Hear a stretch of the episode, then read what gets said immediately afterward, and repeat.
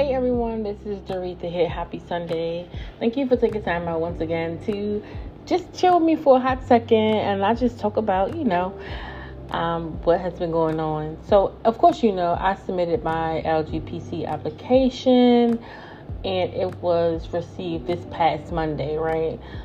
So, and of course, Tuesday was 4th of July and so forth. So, I am literally anxious in regards to uh, waiting to hear back about this application. And I will be calling tomorrow. Um, and if you are, or if you have applied to the LGPC for the state of Maryland, um, the place I applied is uh, Professional Counselors and Therapists in Baltimore, Maryland. And the number, if you ever needed to call to follow up, which is the number that I'll be using tomorrow, which is the 410 764 4732. Um, so let me know how it goes. Did you have any hiccups with your application? I realized I did not print my ID picture two by two on the last page for the notarization area but and, and, my picture was pretty big for my ID. So I hope that doesn't give me a hiccup in my application. So we shall see. Really excited about this process just to get this done and over with. So I will give you all an update. I just wanted to just, just chime in on this Sunday. Just waiting to hear back. I do have the job still pending with the private practice, right? this is a job that I was contingent, contingently offered in, I think, April? Yeah. Um, contingent on me getting my LGPC, so my license.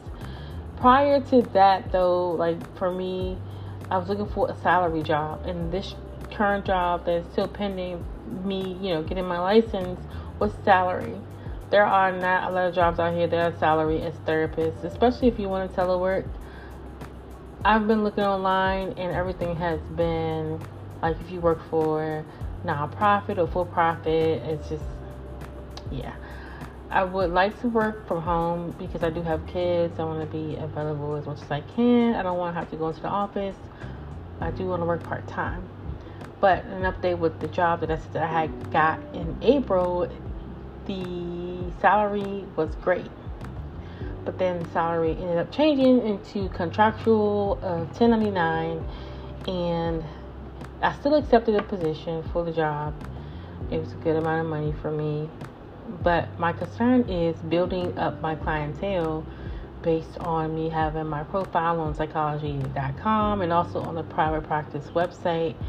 So, what I really want to do is I really want to talk about the differences of working uh, 1099 versus salary and how you are expected to get clients um, based on just from my interview and how I spoke with the person at her private practice and what she informed me. So, yeah, that's definitely what I want to do because I think it's important to understand that getting your own clientele can be pretty difficult from what I've heard from other people who are in private practice, and it takes a while to bid upon that, once to have a consistent clientele.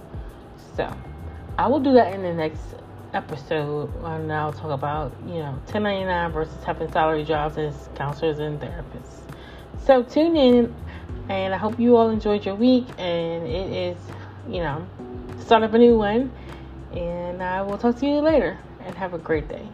Also, if you could, let me know in the comments of any um, issues you had with trying to apply for your LGPC especially if you are in the state of Maryland, please let me know. And how did you feel about it? Also, and also um, from the next episode that's coming up, if you can let me know how you feel about working, if you're working 1099 or if you are doing a salary job, let me know your thoughts about that because I really would love to hear about that. Thank you so, so much. I appreciate you taking the time out to listen today. Like I always say, if you want to email me, you can email me at Doretha G lewis at gmail.com. Thank you so much, and let's get this week started.